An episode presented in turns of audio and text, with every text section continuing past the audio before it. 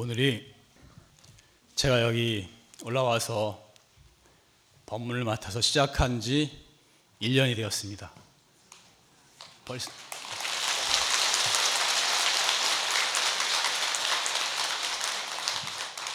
작년 12월에 제가 처음으로 시작을 했으니까 네, 처음 시작할 때 원장 스님께서 도저히 거역할 수 없도록 명령을 하셔서 전혀 생각도 못했는데 갑자기 제가 시작을 하게 됐어요. 그 저로서는 굉장히 부담스러운 일이었고 더구나 이 용화사 이 선지식 회상에서 그 선지식 스님을 대신해서 법문을 한다는 것이 공부가 안 된 나로서는 참 대단히 부담스럽고 힘든 일이었습니다.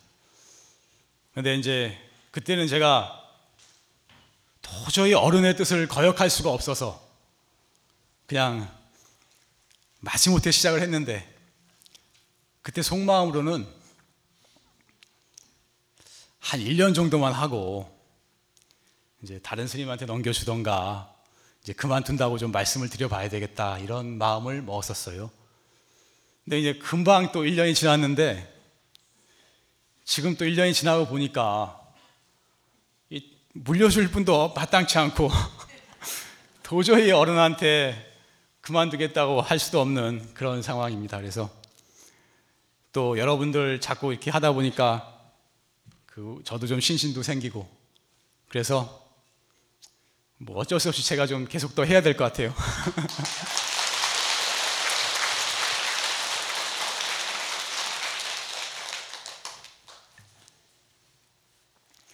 오늘은 삼매에 대해서 이야기를 하겠습니다. 그 삼매라는 것을 여러분 얘기 많이 들어보셨을 거예요. 삼매, 삼매. 이 불교에서는 삼매를 굉장히 강조하는데 삼매라는 것은 어떤 하나의 대상에 몰입을 하는 겁니다. 몰입을 해서 어떤 외부의 소리라든지 냄새라든지 맛이라든지 몸의 감촉 같은 것을 거의 느끼지 못할 정도로 몰입해 들어가는 것을 삼매라고 합니다. 부처님께서는 비구들이여 삼매를 개발하라. 삼매를 증득한 비구는 법을 있는 그대로 본다. 이렇게 말씀하셨어요. 사실 삼매에 든 사람하고 삼매에 들지 못한 사람은 차원이 다른 겁니다. 삼매에 들었느냐, 삼매에 들지 못했느냐에 따라서 범부와 성인이 갈리는 것입니다. 삼매에 든 사람은, 든 사람은 이 부처님 세계에 있는 사람이고, 삼매에 들지 못한 사람은 이 중생의 세계에서 헤매고 있는 사람입니다. 그래서 이 범부가 성인이 되고, 우리 중생이 부처가 되는 비결이 바로 이 삼매에 있는 것입니다.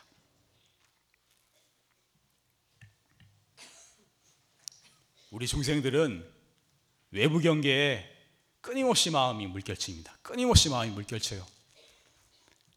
아름다운 이성을 보면 순간적으로 마음이 흔들립니다. 100분의 1초도 안 되는 찰나에 마음이 흔들립니다.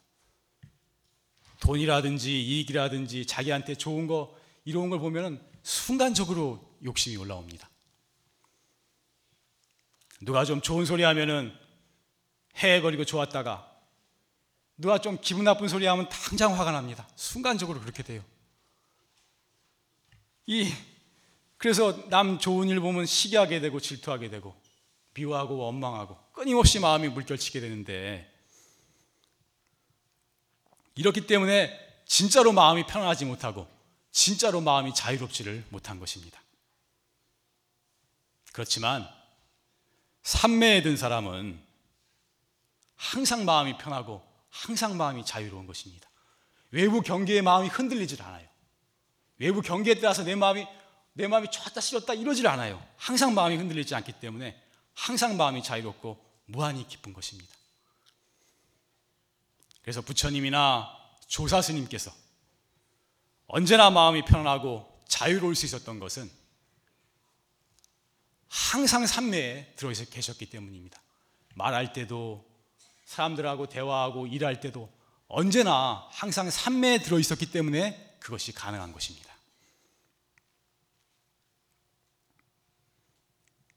우리 중생들은 자기의 습관에서 벗어나기가 참 어렵습니다. 화 잘 내는 사람은 예를 들어서 화내지 말아야지, 화내지 말아야지, 또 화내고, 화내지 말아야지, 또 화내고. 그러게 계속해서 하다가 고치지 못하고 가는 게 이 중생입니다. 화내는 것만 그런 것이 아니고 이 중생의 근본 병통이 뭐냐면 아까도 말했지만 바깥 경계에 대해서 끊임없이 마음이 흔들리는 거예요. 좀 좋아 좋은 소리 들으면 금방 좋았다가 좀 비난하면 금방 화냈다가 이 마음이 자꾸 이렇게 흔들리고 거의 이, 이 외부 대상에 대해서 마음이 물결치는 것이 이 중생의 근본 병통입니다. 이것은 수많은 생을 윤회하면서 우리가 그렇게 무량 억겁 동안 그렇게 해온 거라 이 중생의 근본 병통인 것입니다. 근데 이러한 것들을 아 그렇게 하지 말아야지 나쁜 마음 먹지 말아야지 화내지 말아야지 뭐 이기심을 버려야지 마음을 비워야지 그렇게 해야지 해야지 한다고 해서 다 해결되는 것은 아닙니다.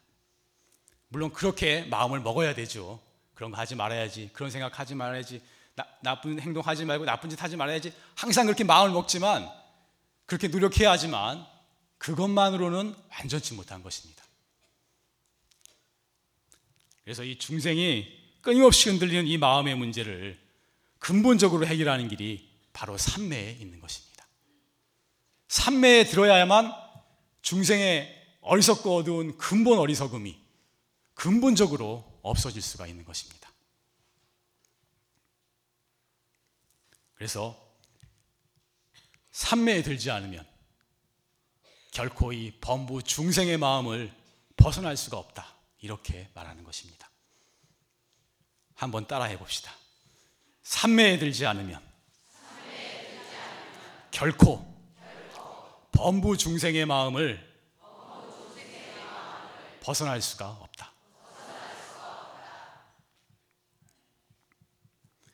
좀 어려운 얘기입니다. 오늘 좀 약간 어려운 것 같은데 보니까 좀 젊은 사람들도 보이고 내가 좀 재밌는 얘기를 많이 한다고 소문 듣고 왔는가. 근데 좀 오늘 날짜를 잘못 잡았나. 내가 오늘 조금 이 참선 수행 쪽으로 약간 어려운 얘기가 좀 많은 것 같아요. 그러니까 다음에는 또 쉬운 얘기 많이 해줄 테니까 오늘 좀 어렵더라도 잘 듣기 바랍니다. 큰 스님들 공부하신 이야기를 들어보면은 삼매에 잠깐만 들어도 사람이 달라지기 시작한다고 그런 말씀을 하십니다. 특히 화두삼매는 굉장히 힘이 강해요. 그래서 삼매에 잠깐만 들어도 한두 시간만 들어도 달라지기 시작합니다.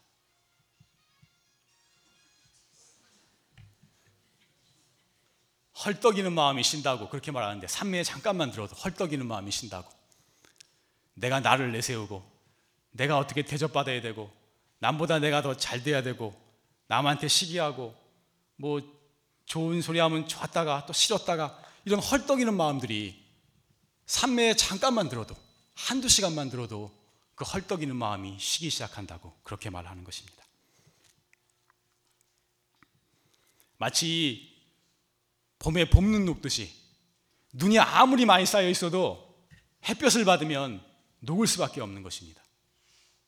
마찬가지로 어둠이 아무리 깜깜해도 빛을 쬐면 어둠은 밝아질 수밖에 없는 것입니다.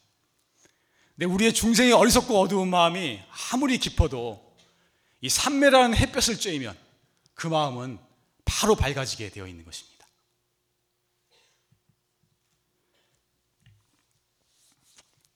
세상 사람들은 오용락을 추구합니다. 아까 오늘 원장 스님 법문에도 오영랑 얘기가 나왔는데 내가 오늘 원장 스님 법문을 좀 들어보니까 아, 제가 하려는 얘기하고 비슷한 게 너무 많아요. 여러분 아까 한번 예습으로 한번 들으신 것이고 오늘 다시 한번 저한테 듣는다고 생각하시면 되지 않을까 싶기도 합니다. 오용락이라는 것은 많이 들으셨겠지만 재, 색, 식, 명, 수 이렇게 말합니다. 재, 재물에 대한 욕심. 색은 색욕에 대한 욕심. 재색, 식, 식은 먹는 거, 먹는 거에 대한 욕심. 명은 명예, 남한테 대접받고 높은 사람이 되고자 하는 욕심.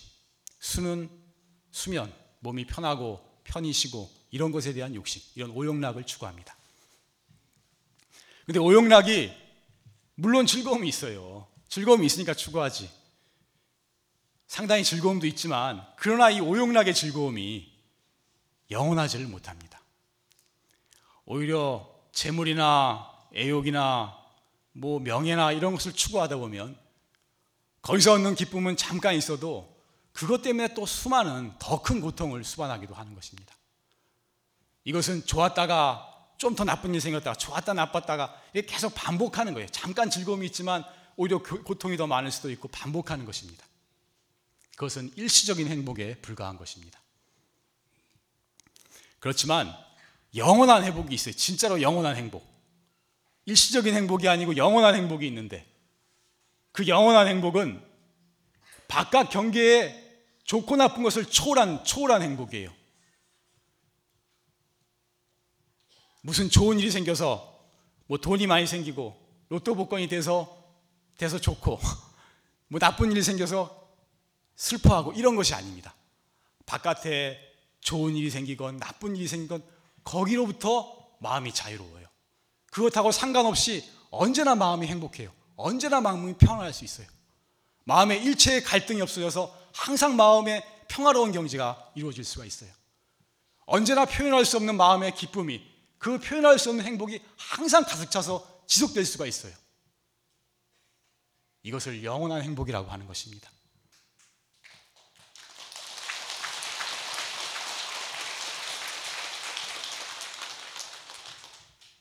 그러면 이 영원한 행복을 어떻게 해서 얻을 수 있느냐? 그 행복의 비결은 바로 삼매에 있는 것입니다. 삼매에 들어야만, 삼매에 들어야만 어떠한 경계에도 흔들리지 않고 내 마음이 항상 편안하고 항상 자유롭고 항상 행복할 수가 있는 것입니다. 그래서 이 삼매의 기쁨이야말로 이 오용락으로 인한 재물과 애욕과 이런 이런 거의 기쁨보다도 비교할 수도 없이 엄청난 행복인 것입니다. 바로 이 삼매를 닦는 것이 이 수행자가 하는 일인 것입니다. 어렵나요? 난 평소엔 좀 재밌게 하려고 그랬는데 오늘 내용 자체가 별로 재밌게 할 게 없는 것 같기도 해요. 그래도 재밌죠? 나는 항상 어떻게 생각하냐면 내가 말하는 건 항상 재밌지 않을까? 나는 항상 그렇게 생각하는 경향이 있는데 난 재밌다고 느끼고 얘기를 하겠습니다.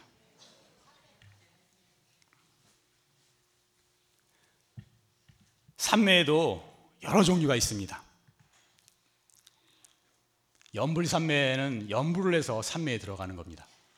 연불도 그 아미타불 연불 같은 거 하고 그 극락세계를 관조하고 그런 식으로 하는 연불은 상당히 깊은 산매에 들어갈 수 있지 않을까 저는 개인적으로 그런 생각을 또 가지고 있습니다.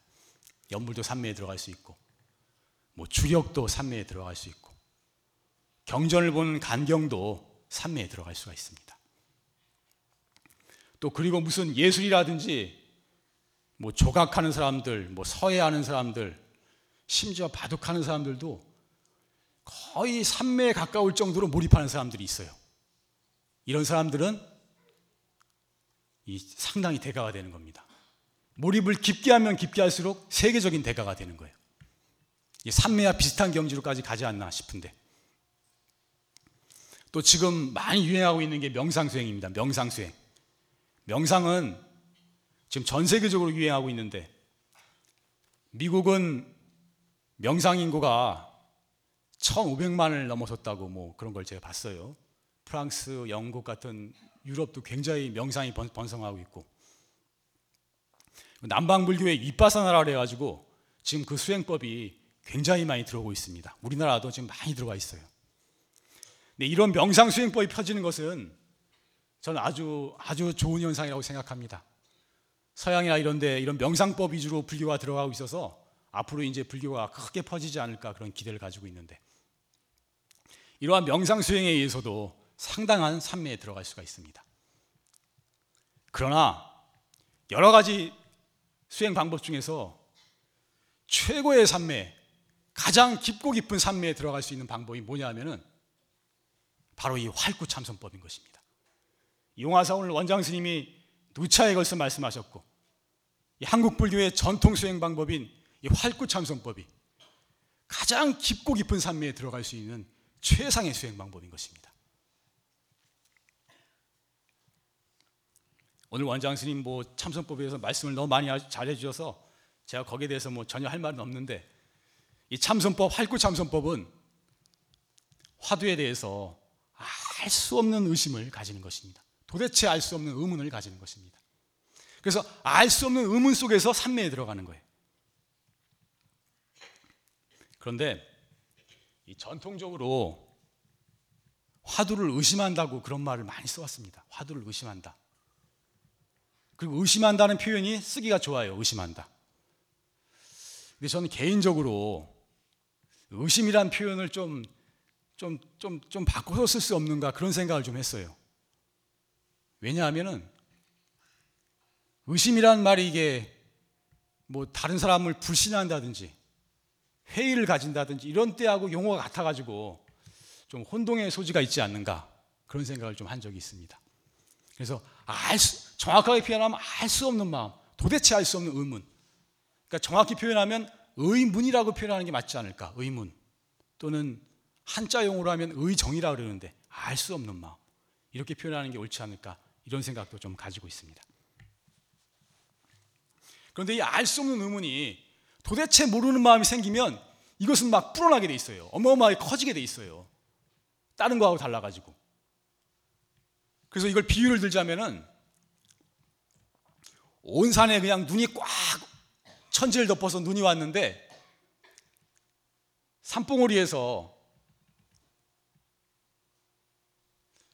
이 눈 감고 계신 분이 보이는데 눈 감고 있으면 안 돼요. 눈 감고 있으면 내가 어떤 생각을 하냐면 졸고 있구나 하고 의심을 하기 때문에 눈 감고 있으면 안 됩니다.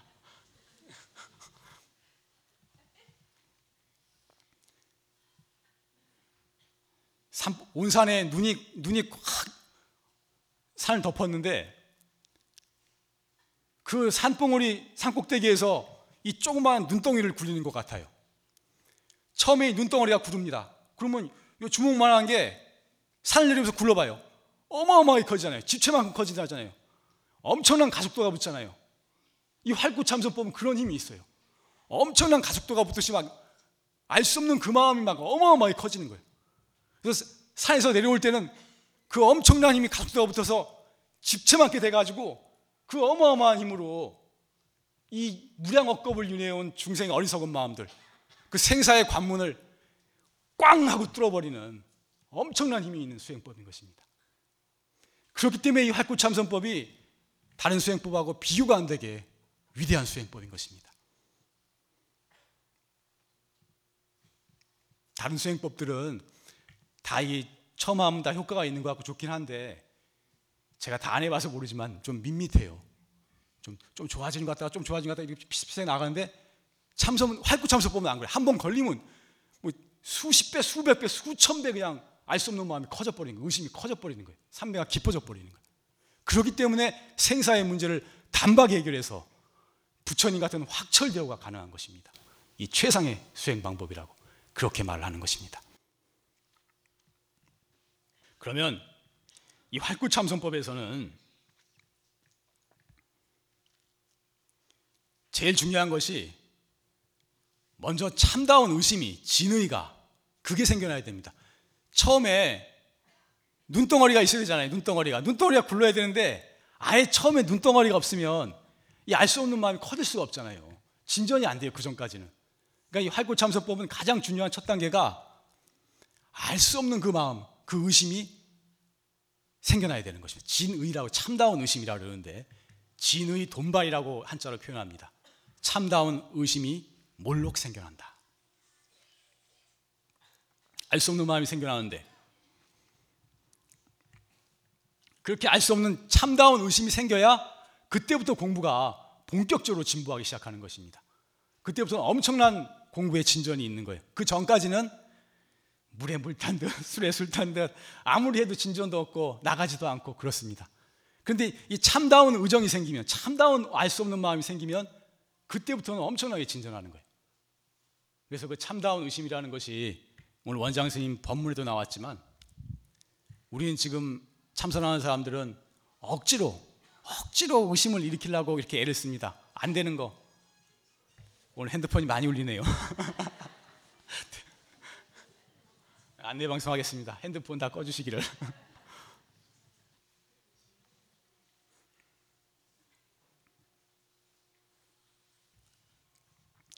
알 수 없는 그 의심이 생기는데 오늘 원장 스님 법문의 말씀에 그 들지 않으려고 해도 저절로 들리고 참선 화두를 뭐 하려고 안 해도 저절로 알 수 없는 마음이 가슴으로부터 우러나는 거예요. 언제나 그 알 수 없는 마음이 계속 지속되는 것입니다. 그래서 이게 앉아서 할 때는 물론 당연히 잘 되고 걸을 때도 걸을 때도 알 수 없는 마음이 끊어지질 아니하고 일할 때도 끊어지지 않고 말할 때도 끊어지지가 않아요. 근데 우리가 말을 하게 되면은 말을 하면은 말을 하면은 말하는데 생각이 가잖아요. 말하는데 말하는데 생각이 가기 때문에 웬만큼 화두 공부가 되지 않으면 화두가 끊어집니다. 그래서 그래서 대부분 말을 안 하려고 하고 무언 수행도 많이 하는 이유가 말을 하게 되면은 상당히 공부가 깊은 사람도 말하는데 신경이 가기 때문에 화두가 끊어져요. 그래서 이제 말을 하는 중에도 화두가 지속된다면, 화두 삼매가 지속된다면 이건 굉장히 공부가 깊은 공부라 그랬습니다. 더 나아가서 나중에는 꿈을 꿀 때도 꿈속에서도 화두가 돼요. 우리는 꿈꾸면은 꿈속에서 거기서 헤매잖아요. 거기서 좋은 일 있으면 좋아하고 나쁜 일 있으면 슬퍼하고 또 거기서도 또 울고 웃고 헤맵니다. 거기에 따라가는데 꿈에서도 헤매지 않아요. 꿈에서도 뚜렷해져요.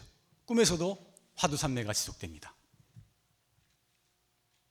더 나아가면은 꿈마저도 없는 깊은 잠이 있어요. 숙면이라 그러죠. 꿈마저도 없는 깊은 잠에 우리가 잠깐 깊이 들었다 싶어도 몇 시간 확 지나가는데 그때 거의 죽음과 같이 깊은 의식을 잃을 정도로 깊은 잠이 들어갑니다. 그런데 이 화두 삼매가 깊어지면 그 꿈마저도 없는 깊은 잠에서도 이 알 수 없는 의문이 그 삼매가 지속되는 것입니다.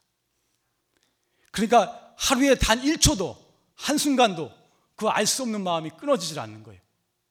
계속 그 삼매가 유지되는 것입니다. 그래서 아까 원장 스님 법문에도 나왔지만 온, 온 천지가 다 의심 덩어리예요.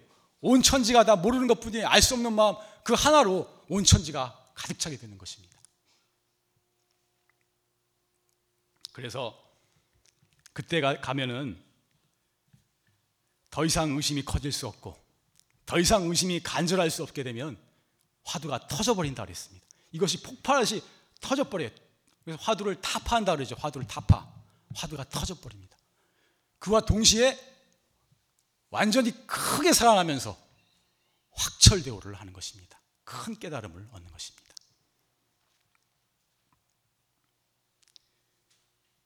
제가 이런 말 하지만 흥분해서 떠들어냈지만 제가 이런 경지가 되어서 이런 말을 하는 건 절대로 아닙니다.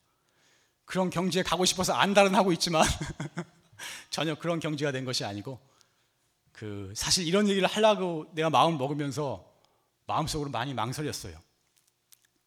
이 공부가 안 된 사람이 이런 말을 해도 되는가 그런 생각을 많이 했습니다.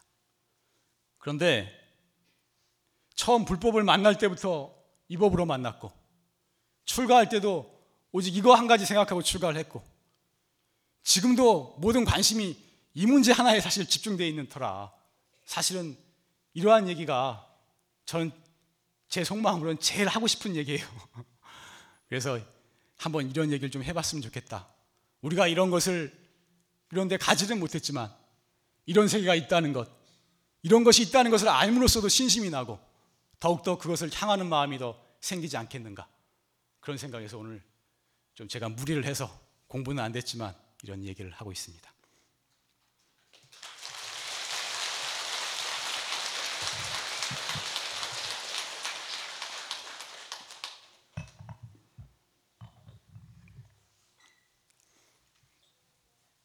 그러므로 아까도 말했지만 산매가 깊고 깊어져서 꿈속에서도 화두 산매가 되고 꿈마저 없는 깊은 잠에서도 화두가 되고 거기서 온 천지가 의심덩어리가 돼서 죽었는지 살았는지도 모르는 그 깊고 깊은 산매 속에서 화두를 타파하고 크게 살아나야 진짜로 확철되오라고 할 수가 있는 것입니다.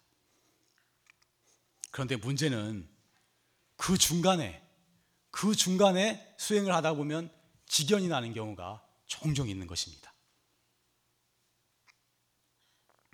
이, 이 백두산 끝까지 가지 못하고 중간에 한 100m 가다가 보면은 아까하고 경기가 다르거든요, 경치가. 그러니까 이 깨쳤구나 이렇게 생각할 수가 있는 것이고 200m 가다가도 느끼고 300m 가도 느낍니다.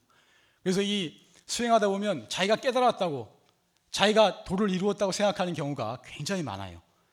이 수행자들은 이런 경우가 아주 많습니다. 그런데 이런 경우는 거의 대부분 99.9% 거의 거의 100%에 가까울 정도로 다 완전히 제대로 보지 못한 경우가 거의 다인 것입니다. 이 용화사는 선지식 괴상이라 그렇게 지경이 나가지고 찾아오는 사람들이 많아요. 저도 여러 사람 상대를 했는데 그런 사람들하고 얘기를 해보면 분명히 조금 조금 느낀 건 있어요. 오히려 때로는 나보다도 낫지 않은가 하고 느낄 정도로 느낀 것은 있습니다. 그렇지만 분명히 완전히 본 것은 못 되는 것입니다. 그래서 이 지금은 원장 스님께서 그런 사람들을 만나주질 않지만 예전에는 많이 만나셨어요. 지난달에도 제가 그런 얘기를 잠깐 했는데 벅거리랑 얘기도 하고 그랬는데 수십 년 동안 수도 없는 사람들이 도를 이루었다고 찾아왔지만 단 한 사람도 인가받은 사람은 없습니다. 이 공부가 이렇게 어려운 것이고 진짜로 정말로 이 깊고 깊은 산매 속에 들어가서 화두를 타파해야 되는 거예요. 그 전에서 약간 조금 되는 듯 하다가 뭔가 알았다. 이건, 이건 다 가짜라고 보면 틀림이 없는 것입니다. 옛 선사들은 그래서 반드시 대사일번해야 된다. 크게 한번 죽어야만 한다. 이렇게 말씀하셨어요. 대사일번해야 된다. 왜 크게 죽었다는 말을 썼냐 하면은 너무나 깊은 산매에 들어서 죽었는지 살았는지도 모르는 너무나 깊은 산매에 들기 때문에 그것을 대사라 크게 죽었다 이렇게 표현을 하신 것입니다. 반드시 크게 한번 죽어야만 한다. 그렇게 말씀하신 거예요.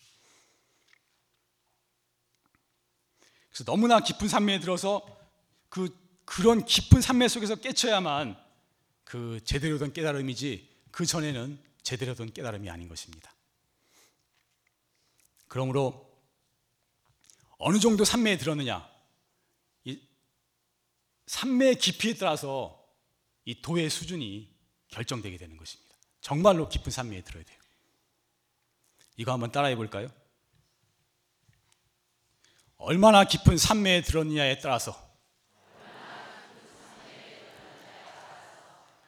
도의 수준이 결정된다. 네, 무서운 말입니다. 제가 이 말 하면서도 아, 이런 말 할 자격이 있는가 또 그런 생각이 듭니다.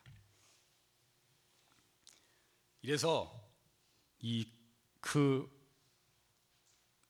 대사 일본하라고 했는데 그때 그 깊고 깊은 산매를 원장 스님 법물 들어오면은 그때 가면은 밥도 하두가 먹고 똥도 하두가 눈다 그런 말이 나와요. 그러니까 밥을 밥을 먹어도 먹은 줄을 모르고 잠을 자도 자는 줄을 모릅니다. 그런 깊고 깊은 산매인 것입니다. 거기서 의심 덩어리가 터지면서 확철되오라 하면은 세상이 완전히 달라지는 것입니다. 그래서 한자 표현으로 대사각하라면 건곤신이라 크게 죽었다가 그 깊은 산매 속에서 다시 크게 살아나면은 하늘과 땅이 새로워진다 그랬습니다. 온 세상이 완전히 달라지는 것입니다. 여기서는 지금 보이는 것이 모두가 절대의 세계가 되고 모든 것이 다 무한하고 영원한 세계가 됩니다. 멀리 극락 세계를 갈 것도 없고 이 자리가 다 그대로 극락 세계가 되는 것입니다.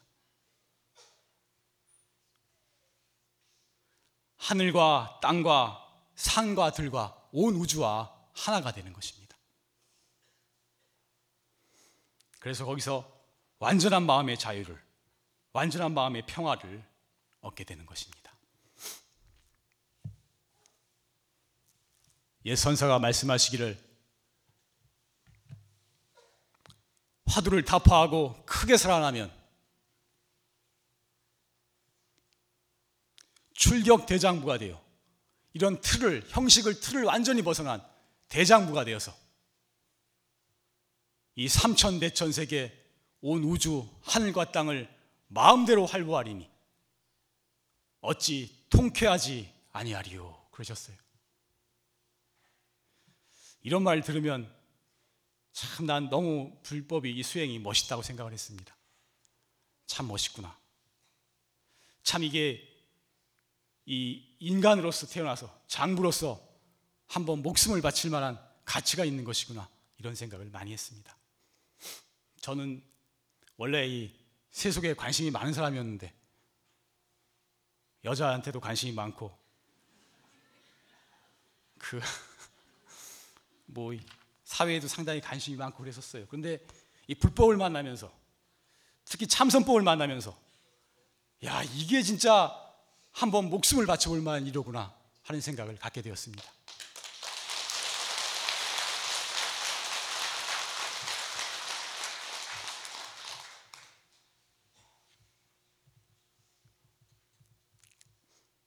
그러면 참선에서는 아까도 말했지만 참다운 의문을 일으키는 것이 가장 중요합니다. 이것만 되면은 그때부터 공부가 팍팍 진전하니까 그러면 어떻게 이 참다운 의심을 일으킬 것이냐? 이것은 조실 스님이나 원장 스님께서도 여러 차례 말씀하시고 예 선사들도 여러 가지 말씀을 하셨습니다. 근데 그것을 핵심을 정리해 보면 제가 파악하고 있는 핵심은 뭐냐면 가장 중요한 건 뭐냐? 진실하고 간절한 마음이 가장 중요한 것입니다. 진실로 이 화두를 알고 싶어 하는 간절한 마음이 있는가? 한번 돌아봐야 됩니다. 참선하면서 아, 억지로 이먹고 의심을 일으키기 전에 정말 내가 진심으로 이것을 알고 싶어 하는가? 정말 마음속 깊은 곳으로부터 진정으로 이것을 알고 싶어 하는지 한번 돌아봐야 됩니다. 진실로 알고 싶어야 해야 되는 것이에요. 그래서 앉아서는 좀 진정으로 좀 화두를 참고하는 것 같아도 실제 생활에서는 진실하지 못하고 이 영원한 세계를 구하는 도를 향하는 간절한 마음이 부족하고 이래 가지고는 앉아서 아무리 해도 될 수가 없는 것입니다. 그래서 평소 일상생활에서도 항상 진실하고 이 도를 구하는 간절한 마음이 계속 되어야 되는 겁니다. 그래서 일상생활을 진실하고 이 신심으로 사는 것이 일상생활 자체가 다 수행인 것입니다. 이 일상생활의 수행을 내버려 두고 앉아서만 하려 그러면 이것이 이루어질 수가 없는 것입니다. 그래서 제가 말씀드리고 싶은 것은 속속들이 진실하지 않고서 어떻게 이 화두에 대해서 참다운 의문을 일으킬 것인가? 그 말씀을 드리고 싶어요. 이건 내가 만들어낸 문구인데 좀 괜찮은 것 같아서 한번 따라해 보겠습니다.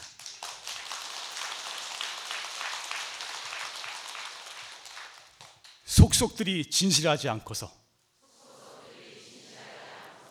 어떻게 화두에 대한 참다운 의문을 일으킬 것인가?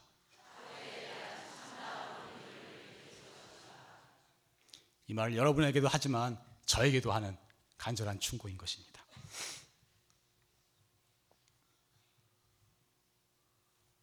지금 한국 불교는 가장 큰 문제가 선지식의 부재입니다. 선지식이 나오지 않고 있어요. 바른 깨달음을 얻으신 도인이 나오질 않고 있습니다. 그래서 이 수자계가 참선하는 스님들이 수자계가 위기고 한국 불교가 위기다. 이런 말이 많이 나옵니다.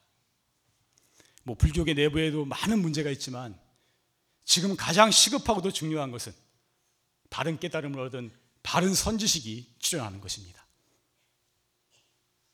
바른 선지식이 출연하시면 이 용화사를 살리고 한국 불교를 살리고 이 전 세계의 불법을 일으킬 수도 있지 않을까.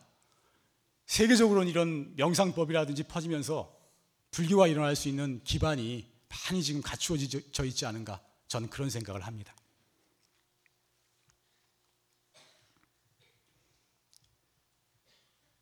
그래서 기도를 하려면 좀 이런 기도를 해야 되지 않겠나 하는 생각이 들어요. 뭐 집안 집안 잘 되는 기도, 남편 출세하고 아이들 대학 잘 들어가고 뭐 부자 되고 이런 기도는 뭐 적당히 하시고 정말 이런 기도 기도를 하려면 좀 이런 기도를 해야 되지 않겠나? 부처님 빨리 대도인이 나와서 용화사를 빛내고 이 한국 불교를 빛내고 불법을 크게 흥왕케 하소서.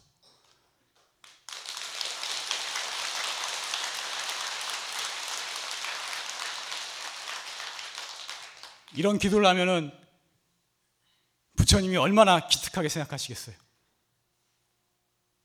나는 참 기특하게 생각하실 거라고 그렇게 느낍니다. 우리의 마음이 온 세상에, 온 우주에 미치는 힘이 우리가 생각하는 것보다 훨씬 큽니다. 우리가 정성을 모아서 기도를 하면은 반드시 그 영향이 돌아오게 돼 있다는 것. 그것이 나타나게 된다는 것을 저는 믿고 있는 사람입니다.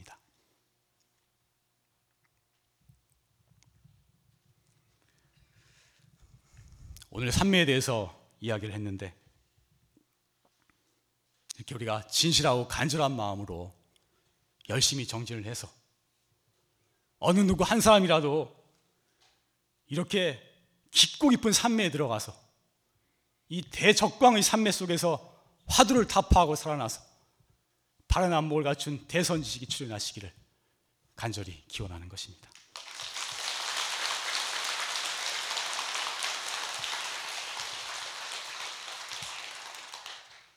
누구라도 열심히 하면 되는 거니까 우리 다 같이 열심히 하도록 합시다.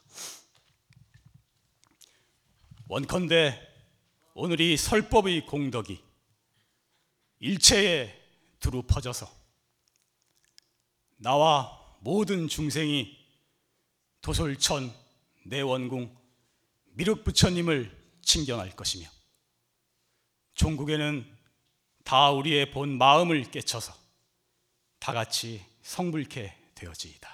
성불하십시오.